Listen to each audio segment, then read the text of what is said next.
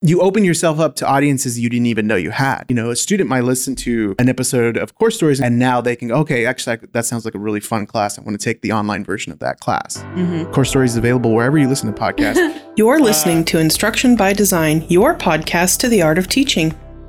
On February 17, 2017, the founding members of Instruction by Design published their first two episodes and a trailer Stephen Crawford, Celia Coochwytewa, and Jeanette Senecal with the incomparable Ricardo Leon on media production. This intrepid launch team is soon joined by Aaron Kraft, who debuted in episode 3. The seed concept, the very point of this endeavor, was to provide a new way for instructors to access a variety of ideas, techniques, and reflections on the art of teaching. The main problem that the podcast was trying to solve was how to effectively and efficiently provide professional development in a way that honored all those faculty out there who are stretched thin on time, but still committed to lifelong learning and continuous improvement. Podcasting as a general form of media has been increasing in popularity for years. A popular digital media research report that the IBD team has been keeping an eye on for years is the Infinite Dial, produced by Edison Research. This report offers a variety of metrics, but one of the most straightforward is the yearly growth in the percentage of the US population over 12 who have ever listened to podcasts. And that number has grown from 11 million in 2006 to an estimated 177 million in 2022. The percentage who have listened to a podcast in the last month has grown from 9 million in 2006 to 41 million in 2021. To put that in perspective, Edison Research estimates that podcasts accounted for a 5% share of time spent listening to all audio sources across 2021. For an academic world lens, we can turn to a 2021 Inside Higher Ed piece published by a group of 11 scholars from a diverse range of institutions. The authors suggest that podcasting offers exciting new ways to learn, create, and disseminate research. They offer four key proposals for how to leverage podcasting for teaching and scholarship. Number one, assign scholarly podcasts as primary material instead of or alongside texts in humanities courses. Number two, replace individual written assignments with team based podcast projects that mix written and audio components. Number three, keep the independence of academic podcasters, but value their work in hiring, review, and promotion decisions. Number four, support faculty and student podcast creators at the institutional level. So, five and a half years, 54 full episodes, several team member changes, and one pandemic later, the OG podcast team reunites for a conversation about the dawn of IBD, how things have evolved, and what the future may hold for podcasting in higher education. Welcome to this episode of Instruction by Design, your podcast to the art of teaching. My name is Jeanette Senecal from ASU's Edson College of Nursing and Health Innovation. Joining me today are my colleagues Celia Coochwytewa, Aaron Kraft. And as mentioned in the opener, we are very excited to be joined by two special guests today Stephen Crawford and Ricardo Leon. Stephen and Ricardo, can you tell us a little bit about what you've been up to since you abandoned us? well, this is Ricardo, listener. I work for the instructional design and new media team at Ed Plus. We create instructional media. So I run, I uh, help to run the studio over on the Tempe campus.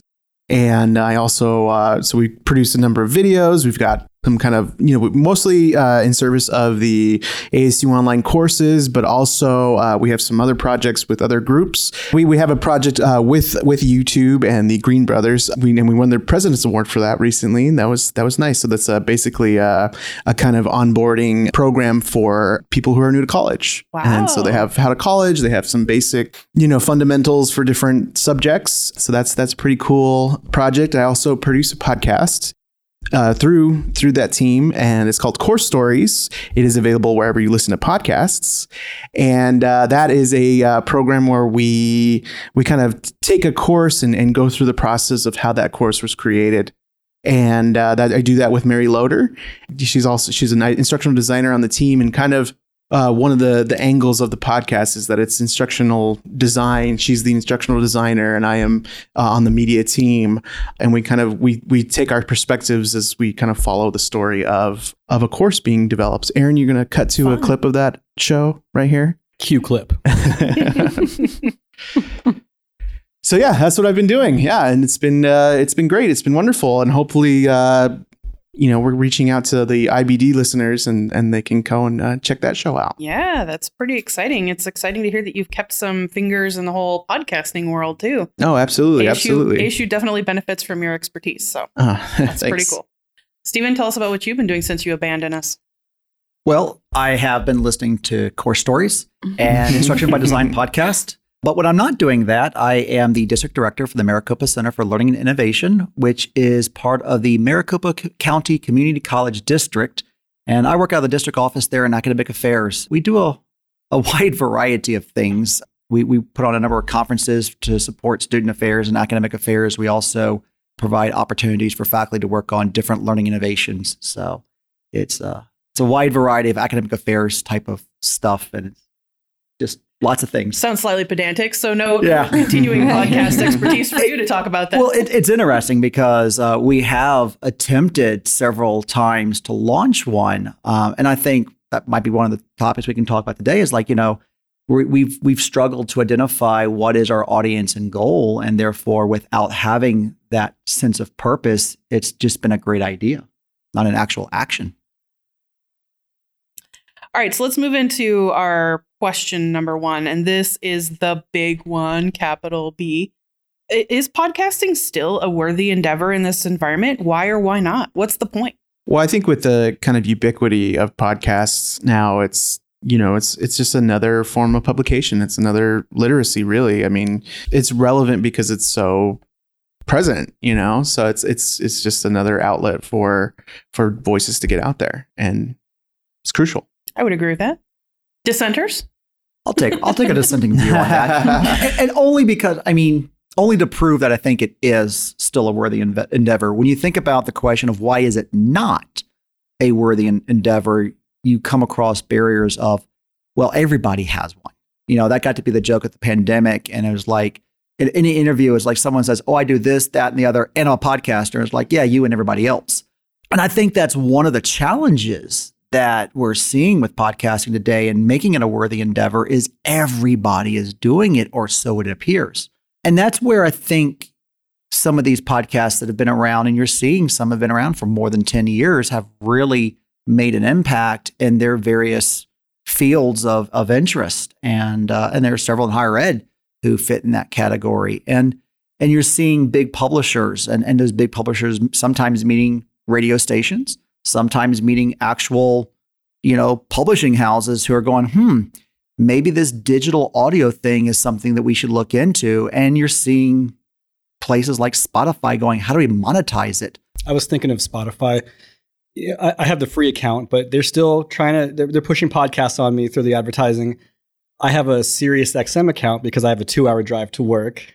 And Sirius XM, they're trying to push podcasts on me. You know, they're everywhere. And I think, you know, Ricardo mentioned that the ubiquitous, the barriers to entry are so low that it's accessible to so many people at this point. It's easy to record. The hardest part is maybe getting a group of people together at the same time in the same spot. But otherwise, uh, we have the tools in front of us to be able to quickly throw something together. And what's important is you have the platforms available to disseminate your voice out to the public at large. And in some ways, they're on equal grounds with other voices. Yes. yes. Yes, sort of this like democratization of radio, good, bad, and otherwise. Mm-hmm. Thank you for mentioning that part.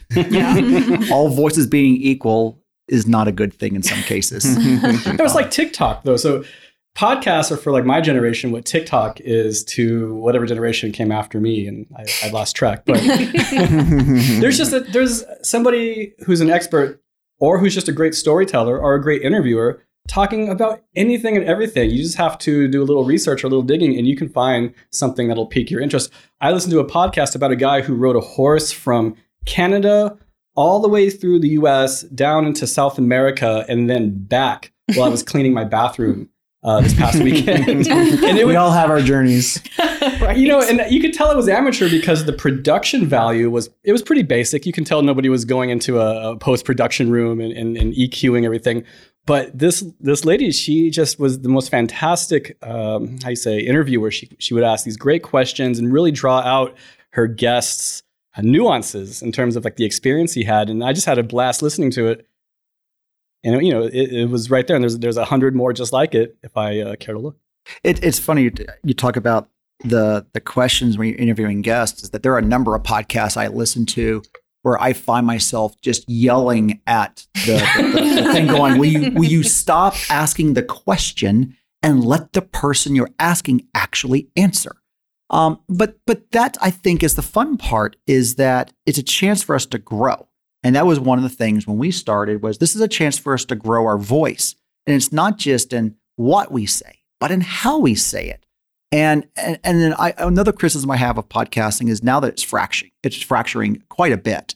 Um, I refuse to go to Spotify. I'm, I'm just I, I just have a thing with Spotify, and a lot of my favorite podcasts, or should say, formerly favorite podcasts, have now moved to be a Spotify exclusive. The idea behind podcasting originally was that really simple syndication feed, RSS. And it was based off of the idea of blogs that you could get this push where anytime something was published, it'd be pushed to you. And, and I still like that simplicity of stuff. I, I like the fact that I can get a number of topics in one place and not have to go, well, here I go here for this topic and there for this topic and third place for a third topic. Because for someone like me, like when driving across country or doing whatever these or running or whatever I'm doing, I kind of like that variety. I don't want to just get droned on by the same voice over and over and over again with the same topic. I like be current. It's interesting that you mentioned that distribution piece, Stephen, because I was actually curious uh, in in looking up some resources for this episode, and I did learn that as of uh, June of this year, apparently Apple Podcast still holds the number one spot with 39.4% of podcast listeners, and Spotify has edged up now, of course, to number two with 26.4, and they have grown, I mean, tremendously in such a short amount of time with that commercialization piece. It's astonishing. Yeah, and they've bought a lot of voices. Mm-hmm. We've been fortunate to be able to have this as part of our normal day to day job. Right. You know what I mean? So the resources come from the positions that we hold. You know, I've been producing a podcast for about nine years, and that's a struggle. Like we we have to pay for our own equipment. We have to get, you know, everybody has to be motivated intrinsically to show up. There's Yeah. no paycheck there. So I think that that you know a lot of these podcast producers, uh, obviously, they get to a point where there's like, well, show me the money. You know, it's like you have to justify the uh, the work that's being done there. Yeah. But you know, I think that's the problem with all content producers. You know, if we move away from the word podcast and think about content in general, whether it's a blog, whether it's a video, whether it's audio, there's a struggle. And at some point you're like, I'm out of gas. You know, you look at the number of blogs out there, the number of websites where people have been prolific writers. And and I think some of the things that occur is that they run out of gas because their job changes, uh, their situation changes, their thoughts on the topic have kind of changed as well. And and and you see that with with video uh, producers, you see that with audio producers. I think that's a problem with anybody. And and you look at you know academic professionals, since we work in the higher ed world, you look at someone who writes and researches on a topic, unless they're pushing the edge in a different direction routinely, I think they get bored and look up and go, okay, let's go on a different tangent just to keep this interesting. Mhm. And and that's you've seen a lot of podcasts who've done that. You know, and you think about the early podcasts, a lot of them were put around entertainment. It's kind of hard to have a podcast around Lost nowadays. I mean, I started listening to podcasts when that show was still on TV and people were talking about Lost and all the theories and all the Mhm, things. mhm. But when the sh- when the series ended, you could only talk about the show for so much longer, which is Mhm. why I think during the pandemic it was quite interesting to see The Office of all things have a popular podcast Hmm. because cast and crew said, "Hey, let's start telling stories for what happened behind the scenes because Mhm. nobody else knows." Yeah. Mhm. And the nostalgia cycle is just so much shorter now. It's like, you know, this that the office ended what like five, uh, maybe even ten years ago. But yeah, it's been a while. This is the, sh- the cycle shortened. People just want they can consume reruns easily on demand. So that's that's probably part of that. yeah. So I've, I've actually I've helped uh, consult on a number of podcasts uh, being developed because yeah, I mean it is hard to, you know, wi- Aaron, do you do you speak about our podcast? I, I uh, can. professionally. Aaron and Sure. I are on a podcast, One Two Three Jokes, uh, that we've been producing for about nine years. Oh, Stephen's getting bashful now. He doesn't want to mention this show. It's a very, it's a mature show that's very immature. That's one word. Non-academic is what we're trying to say, listeners. It's not academic. Yes, yes, In any way, But I shape, or form. It, it is hard to keep stuff like it's that. It's hardly fresh. entertainment, really. uh, but it's hard to keep that kind of motivation fresh for years. I mean, we just took a hiatus because people are getting burnt out on these things. Because yeah, and again, it's that that idea is like what what is motivating you to continue doing this. Uh, one thing that's wonderful about IBD is that how how connected the you folks are to the conversation outside of the podcast. I've you've always been really great at connecting on Twitter and and really being part of a larger conversation that I've always really admired that you you guys are able to do to leverage. I know for me, the when we first started the podcast, I didn't listen to podcasts. It, it was always a struggle for me to get into them. I would try different topics. I just it, it was something that I wasn't interested in. But you know, we had this, we had the group ready, and I tried it, and I struggled for a really long time to. I mean, I'm always the one with the flubs, but over time, I've learned how much people do enjoy listening to our our topics and our conversations. And I think that's the piece that motivates me the most. And I just attended the OLC Innovate conference and I was asked to participate on the OLC Live podcast. And that was for me like you want me to be on another podcast? Do you not listen to me talk on, on IBD? like, are you sure you listen to us? but getting to go there and talk with Brandon Pouliot, getting to sit there and talk with him live at OLC Live and having some listeners join in and part of the conversation and they, you know, extended it over onto Twitter. That was a lot of fun to see people are actually interested in this. Like, I might not necessarily be personally, but there are a lot of people who really are interested in our topics that we have, interested in listening to instructional design. And there are a couple podcasts now, like when I when I need to get my mind into, you know, work and thinking about, you know, new topics or new ideas, I will throw on a podcast now that has connections to instructional design, whether it's Course in the private Stories. sector. Yeah, Course Stories is a, a wonderful one because of the way that they move through the course building process. But I also like listening to another one called the Instructional Designers in Office Drinking Coffee. So IDIODC. I'll throw that one out. I really love it. Are like you sure that wasn't to them. Topcast? Because they drink coffee. I also love Topcast, and I, I so OLC Live is actually put together with Kelvin Thompson from Topcast, and I told him when we were talking on the side, I was like, I came ready to talk to you about what coffee I had that morning. I was like, but we didn't get it, we didn't have that in the actual OLC Live recording, but Have you thought of your Um, coffee yet? I do have a specific coffee. But I got to figure out the analogy to see how it us yet. ties into the topic that we talk about. Oh wow. Prep work is everything. yes.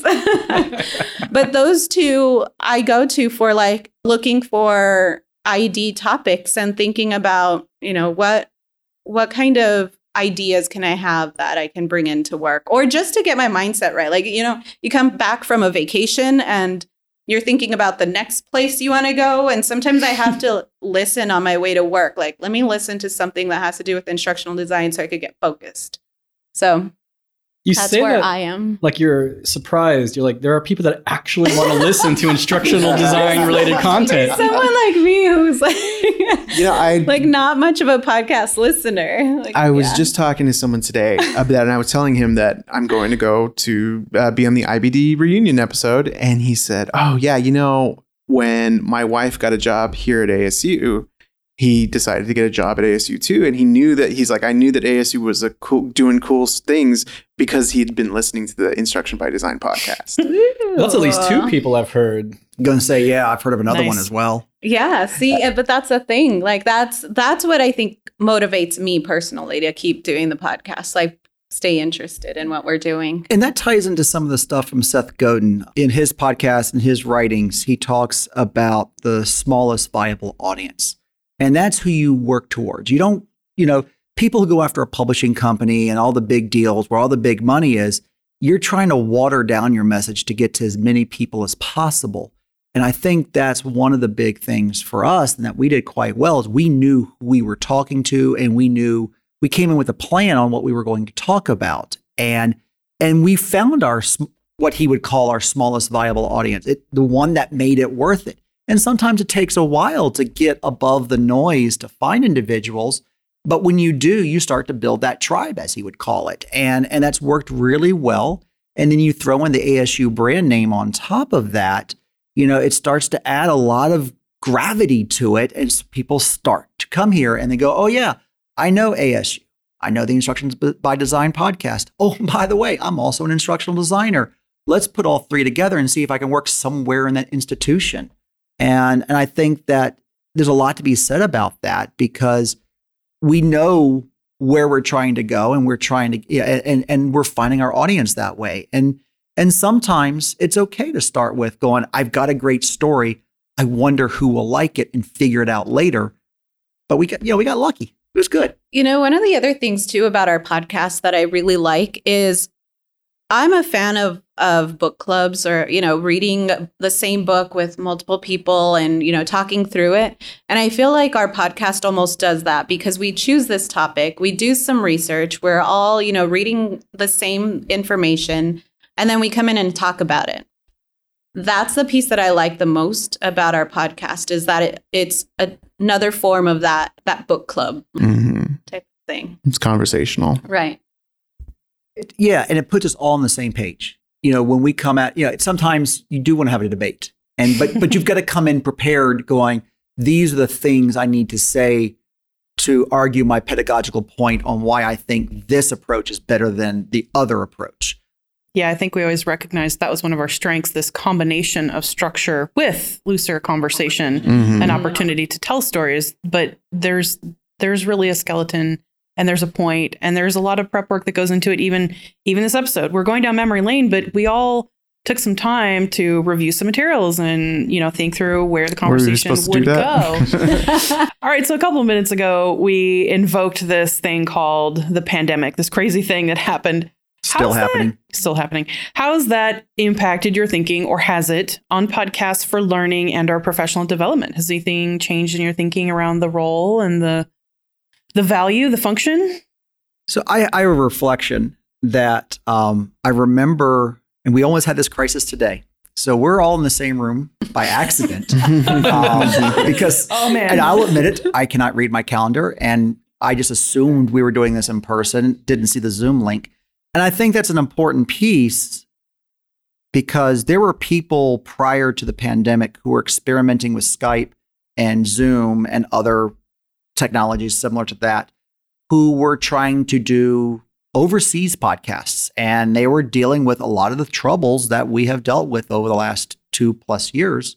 We, however, we yeah. did our one cross country remote guest episode and it was i mean i think ricardo can speak to this it was complicated it like was, yeah it was weird and we had to use different headphones and it, exactly was, that was, was pre-pandemic yeah and and we had some of us in the room and we had one person from florida if i remember correctly yep and and yeah that mixed that mixed mode where some of the speakers i think that's where one of the challenges we have is because there's five of us in the room and in that case there were six with the sixth being remote but we've gotten this system down where it's very simple for us to be in the room to make this happen. Whereas other people, it's a one person job. They have, they're like, hey, I'm on my end, you're on your end.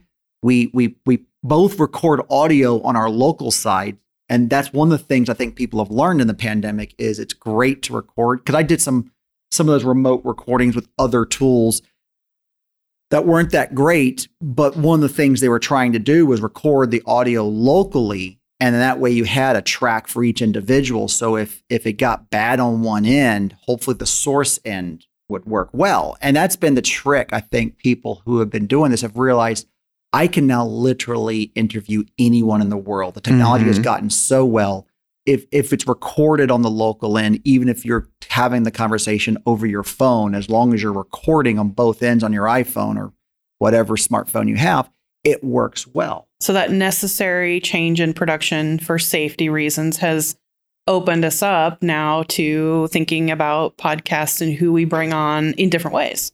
Except it opens up the door to burnout because now you have to have someone produce the podcast Yeah. and and Mhm. mix the audio correctly.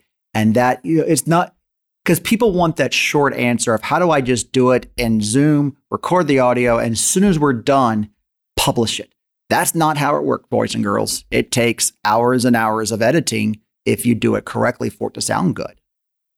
Like so many of our conversations are now mediated already. You know what I mean? So now it's like, well, why don't we just record this? You know, and then it's like, Mm. well, if this was a good enough conversation, why don't we publish it? Now we're just all very used to being able to speak on a microphone with good lighting on our cameras and good microphone technique. It's kind of changed the game. And again, I want to push that. It's a new literacy. You know, Yeah. it's a new it's a new modality for communication or for for sharing information. you know, I have to stay in a lot, uh, namely because I have like a young, I have a young child at home. You know, she's two. I, I, I didn't want to risk getting COVID, so you know, I try to stay in as much as possible. Uh, for, you know, at least while the waves were hitting, right? You get stir crazy. Is that the right word, or is it uh, cabin fever? Those are both Either or. Either Yeah. or. Get the the, the thesaurus out. Get the, yeah, right. I need to. And so I, I'm yearning to like get out somehow. And so I find that podcasts are fantastic because there's just so much content out there. I can stay busy doing things around the house and listening. So I, I find that the pandemic actually accelerated my interests in podcasts. Even even though I was podcasting beforehand, I've actually been podcasting since 2010 um, where I started in China as an English teacher, making my own weekly podcast for uh, English content.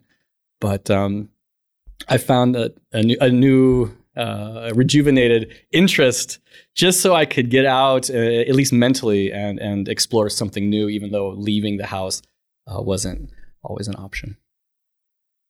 And I'm going to piggyback on that because during the pandemic, when we weren't, you know, in our offices, we were working from home, that's when I started to use podcasting as another form of professional development because it was a way for me to listen to other people talking about the work that we do. And we're not in the office anymore. We can't just walk down the hall and say, hey, you know, what do you think about this? So having the podcast to listen to and think about the topics that they're, you know, going through and I could still be working. It's not a webinar where I have to keep, you know, paying attention to what's happening on the screen. I can just listen and work at the same time. But it's also, you know, giving me new perspectives, new ideas. Can you can you listen to someone talk and work at the same time? I find that dual channel theory applicable there. I can't do both. If it de- it depends on the work that I'm doing. Like if I'm doing some research or creating something new, no. But if it's something where it's like a routine, Like if it's you lightweight know, mentally. yeah, Okay, mhm, then okay. I can I can I- listen and work. I will agree time. completely with Celia. Mhm. Yeah. I, I do the same thing. That's been one of the challenges. So, I've, so as part of my job, we've been developing podcasts for courses, and one of the difficult things is like, do you is this required text? You know, because one of the one of the reasons we're going the avenue of, of podcasting is because it's accessible. You can be jogging and listen to a podcast and still absorb information, but how much of that information are, are you absorbing? What, what's kind of the efficacy of that information dump into your brain? We've been talking about that since day one, haven't we? yeah. And so, so, but, but, so we've kind of made it, we've kind of made the decision that maybe it's more of a supplemental thing. You know, these are you, like when you go into a course, you, you maybe in a class, in a classroom, you have a guest speaker and maybe you're not completely connected to that, but it is supplementing the texts and the, uh, the, the, the modules that you're working on in those courses. I'm glad you said that because I am that person who listens to podcasts while at work.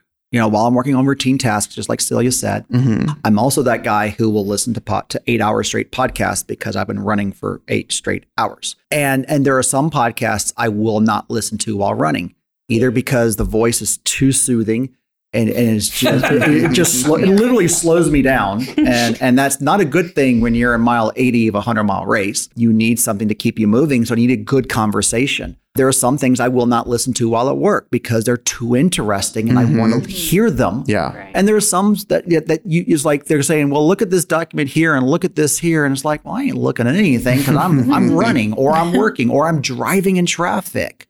So I do pick and choose which podcasts I listen to when and where. based off of some of those those characteristics. And I think that's a very important thing for a creator to think about. Right. Yeah. The other thing to think about, and I'm thinking about how you're talking about commuting, you know, from home to work, is the timing. That's always something that creators struggle with. How much time should we put to this podcast? Should it be a 20 minute segment? Should it be a 45 minute segment? And I tend to look for the ones that are going to last the amount of time my commute is. well, at least we did before. March of 2020. right, exactly. yeah. Oh yeah, when the less commutes. No, because oh, I had my podcast that I knew if I if I put these two on, I would finish the second one as I got home. Mhm. But that was when we were commuting. I try to do that, but I can never line it up. And then I spend a half hour in the car before I can even leave, trying to make sure that I time out the podcast to the commute. And then you have that driveway finishing listening to the episode in the driveway. But one of the folks, well, one of the folks we work with here at ASU, uh, um, I know that he. 10 plus years ago would listen to books on tape while bicycling home and he has been known to bicycle a couple extra miles in his neighborhood to finish Right. the chapter because Yeah. it was that good Right. And we'll share these report and statistics links in the show notes. But another one that I was taking a look at w- what currently is the average um, podcast episode length? And the vast majority, 31%, hit right between that 20 to 40 minute mark, which I think is that's what we think of as commute length, you know? um, the next closest, most popular would be your 40 to 60 minute, slightly more longer form uh, podcast. So That's the great thing about course stories is that no matter how long you listen to it or what you're doing, it's always a great listen. this is turning into a I commercial. know. This is like, Course Stories is available wherever you listen to podcasts. we need a little ding every time. i love the buzz marketing Well, that's a good segue, actually. Uh, so, what is on the horizon for podcasts in higher education? Where do you think those opportunities and challenges may be as we we go forward? You know, we're in this sort of what we're thinking of as post-pandemic back to the office phase. What's next? I think with Stephen mentioning how easy it's gotten technology wise to create and how how faculty can find software that they can quickly do and you know create some simple productions. I think more faculty are getting interested in using podcasts for their students especially because of the way things have changed in higher ed as far as students becoming more hybrid or doing more from home versus on site i think it's going to grow even more. So, the flipped and blended equation may be driving some of that in the future. yes You know, I think about this issue and I think, well, there's, in my mind, there's three strong types on this one line of measurement. And that is you've got those conversations like what we have here today. You've got those interviews, which is someone interviewing someone differently uh, regularly, like teaching in higher ed, which is a great one. And, and I, and I you, as an academic administrator, I listen to some of those people to see who can be my keynote speakers in future uh, events that I'm running. I'll be completely honest on that. And I think that's an important piece to mention here on the horizon for podcasts is that as these thought leaders are emerging and and being put out there in some of these popular places, I suspect they're getting more and more calls, hopefully, and especially with some of their topics, to go, hey, this is something of interest to be a keynote speaker. And then to go back to the third top, the third type is the the one where I see it's just a narrative, where one individual is just speaking. It's a monologue of some sort. And and when you look at those three, we look at we're looking at point of view from those three types. You know, I think about those those monologue types being like the blog post. But there's a really important place there eh, from an academic publishing standpoint where you're now getting your research out there in a different way or your pedagogical practices or whatever it is that that is important to you uh, in higher ed and to your audience. We have seen uh, where journals have tried to put out podcasts and said, "Hey, we want you to supplement your journal article with a short interview or a short monologue or whatever the case may be."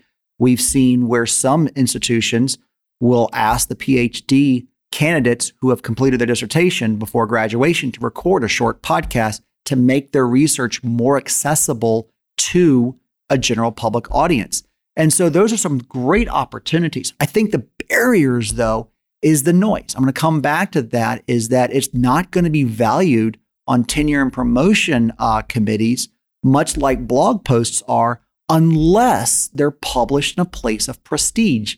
And we still have that hierarchy in place. You know, you can put your journal article wherever you want, but the more prestigious the journal, the better. You can publish your book wherever you want. The more prestigious the publishing house, the better.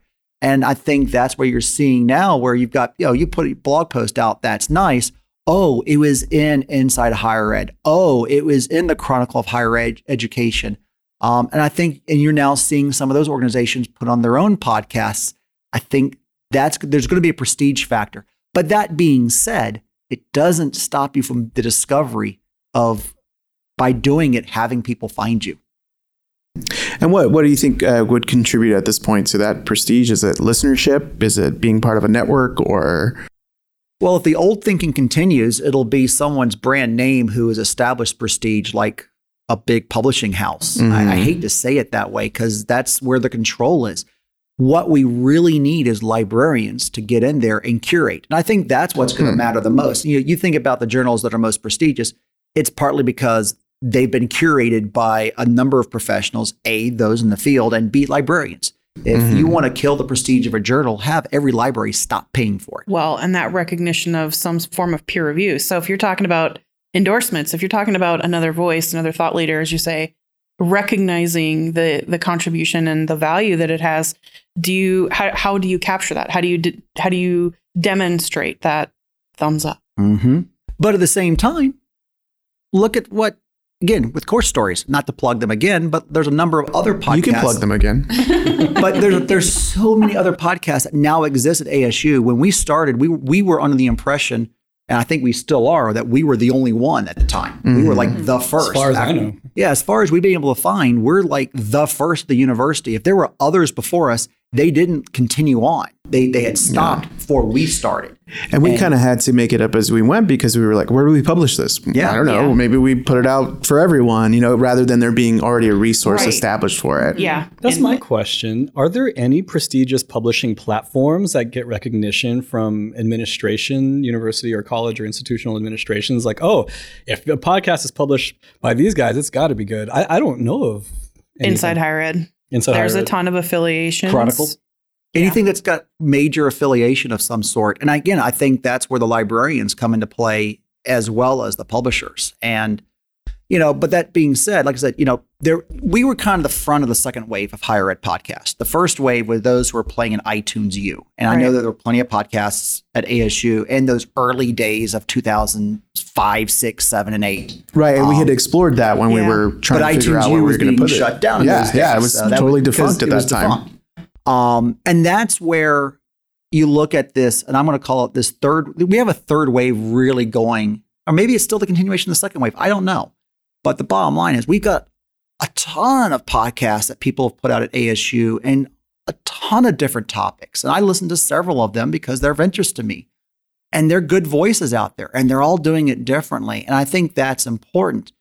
Find, going back to Seth Godin, find that tribe, find that who are the what's your smallest viable audience to make it worthwhile and build that community all right, I want to take this back to the micro level for a moment and and circle back around. So we started this with a concept as a faculty development opportunity, foremost, really a, a place for our instructors, our people in our local college to have a, a place to to learn, to think, to reflect.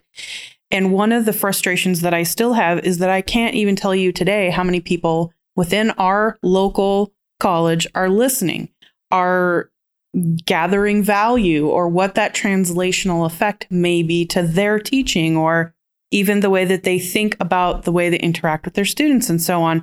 We have glimpses, right? We have occasional conversations where somebody will tell us directly, "Oh, that episode is great and I tried something new." But that's that's the exception. That's not the rule.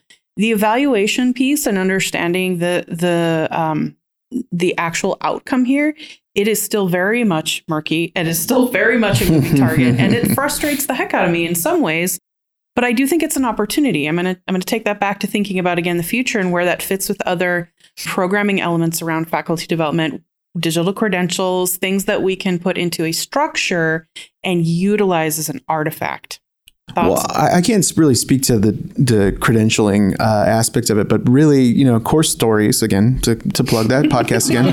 So there, it was developed as a piece to kind of promote the stuff that our instructional designers and our new media team was doing to the other faculty because I work for Ed Plus and Ed Plus works at a huge scale. And some of the innovation and innovative things that we're doing and exciting projects that we're working on that doesn't always spread to every faculty member or Yeah. every ID within their own team. And so that w- this kind of gave the opportunity to say, okay, here's something that we're doing really interesting. This these faculty working with this ID, and we're telling the story of that and sharing that out to you know to an internal audience.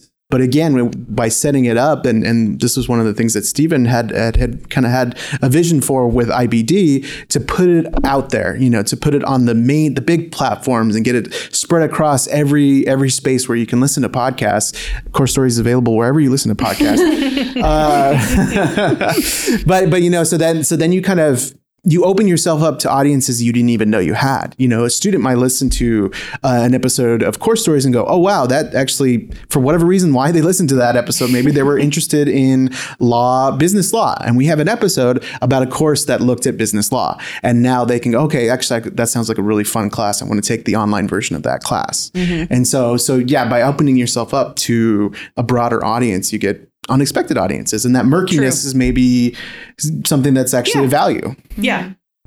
I was just going to say, I think this episode is going to be a drinking game. So take a shot every time you hear course stories. and every time you listen to course stories take take a shot. Take a shot Tell me when. But not in your car. right. Tell me when you have figured out the magic wand for collecting metrics on how many other instructors at Ed Plus are listening to those episodes and taking the ideas and using them. Tell me when you figured that one out. I, I could not tell. Yeah, exactly, exactly, and that's that's one of the difficult things about you know proving efficacy of what we're doing because I mean Right. we we're we're top notch media producers. I mean everyone on the team is operating at a super high level. We know that that it adds kind of interest to the course. It certainly is more engaging, you know. And there's been little bits of ways that we've tested. We've tested some things in in in the course. You know, did students who listen to the podcast going to get a little more, or at least what was their feedback on how they felt that that Yeah. the content in the podcast was uh, help them in the course. So we, we don't have the Edison, you know, uh, Right. group uh, tracking what we're doing, but but we definitely we're continuing to operate at scale and with with our best efforts, and you know, hopefully that and that's reflect all, something. That's always been an issue with the granularity of the data. This is a problem we've had with all web statistics when you get down to it. With websites, it's gotten a little bit more, a lot more mature, I should say, with how Google Analytics works. But there is no such thing for podcasting because of the way it's designed and the way it has been implemented over the last two decades, going back to RSS again. We can tell you from different systems, depending on which ones you use, how many people have downloaded it and where were they when they downloaded it. I cannot tell you they played it. I cannot tell you how much they listened to it. Did they get halfway and stop? They start, you know, was there were there sections they were listening to over and over again that was we don't have that granularity of data and I don't know if we ever will. And and that has been I think one of the biggest barriers to different offices and different institutions of higher ed from actually continuing with this. Because sooner or later, someone's going to say, justify the budget I'm spending on Exactly. this. Exactly. Because it's not just in the equipment, it's not just in the server, but it's also in the people and the time it Right. takes to do this. And so your yeah. cost benefit equation, uh, it really has to provide some nuance. There really has to be some recognition and understanding on the lead decision makers, if you will, on on that investment, if that's the case, Mhm. as to okay, if you don't know if your faculty are listening, you don't know that you're marketing an idea or a concept or a product, then then show me what's the value. Show me what means success for this product. Well, and yeah, one of the magic things about podcast, I'm going to use the word magic, uh, course stories. Uh, but no, one of, one of the, uh, one of, it's ephemeral. You know what I mean? Like I, I can't tell you, you know, what the benefit of a certain episode of This American Life that I listened to when I was 15 is, but I can tell, I know that that story has stuck with me for years Mhm. and has probably affected my life. Can I measure that effect? Mhm. No, I, I don't. I don't think I can. But but I certainly know that there's some sort of intrinsic value in this, and it, it's also like what in a in a classroom. Well, when you had a great conversation in class, I mean that that has effects that cannot be measured because of the nature of of podcasting. Be this ephemeral thing. It's it's it's on the same plane as that, and it's hard to measure. Agreed. I also want to throw in there, I think another area for growth of podcasts in higher education is from the student creation side. That's Yeah. what I was Mm, wondering yeah. about, actually. Yeah, I mean, you guys are trying to move in that direction. A lot of people, actually, not just you guys, but a lot of people are trying to do that. See one, do one, teach one. It- well, yeah, you got those. you, Adapt got- you, you thinking. get those models, and uh, and and the problem that you run into. I mean, I mean, you think about was it EduPunk with Jim Groom all those years ago, uh, what, 15 years ago now at Mary Washington, where their students were publishing public materials from what they were learning as they were doing local history and different things, and and I think there are some students who do enjoy the fact that someone other than the instructor actually looked at what they had done. And they put more pride in their work when their work be, when they know in advance their work is going to be public and they Right. are able to share and go hey look at what i did i can put this in my portfolio i can share this with other folks Right. And even in the classroom, I mean, how often are students sharing their papers with each other? But they can be sharing these conversations, the podcasts that they're making in the course, uh, course stories. We, uh, Are you on a Wait. podcast called Course Stories? Yeah, yeah. No, but I mean, as, as sound we're, effect that just dings we've every been, as time. we've been recording that, we're so sometimes the media team and the instructional design team is a little siloed, and and even we're those two groups are siloed from the faculty in some cases, Mm-hmm. and we find out as we're exploring these courses, like, they, oh yeah, we have students produce their own podcast. Like they have been doing that for years, and All a lot of people are doing that, you know. And it's it's really exciting and really neat to have these kind of like, and in, in the same ways that that you guys, you know, have Topcast and these other these other podcasts, and these podcasts are having conversations with each other. This is really exciting, and now these students are creating their own brands and creating their own messaging, and those things are having conversations with each other. So it's really it's really exciting. And again, that barrier to entry is not very big. You know, there's Yeah. it's they're they're relatively easy to produce. you know i'm going to have a flashback here uh, around 2005 or 6 i was working with a faculty member at a different institution who that's exactly what they were doing was they had their students write their own textbook for the course Mhm. in in a wiki style website. Hmm. and then they had the students call in to a skype number that automatically recorded the podcast of the article. So they were they were making podcasts to support the, the textbook they had written online i mean and that tells you that's technology for you right there. You're using a telephone to call a skype number to leave a recorded message because you can do it whenever you want it. That's so time then capsule. so that that could then be edited into a podcast to Right. support the textbook. And so uh, and then part part of the assignment was to actually build the script and all the other stuff and the drafts.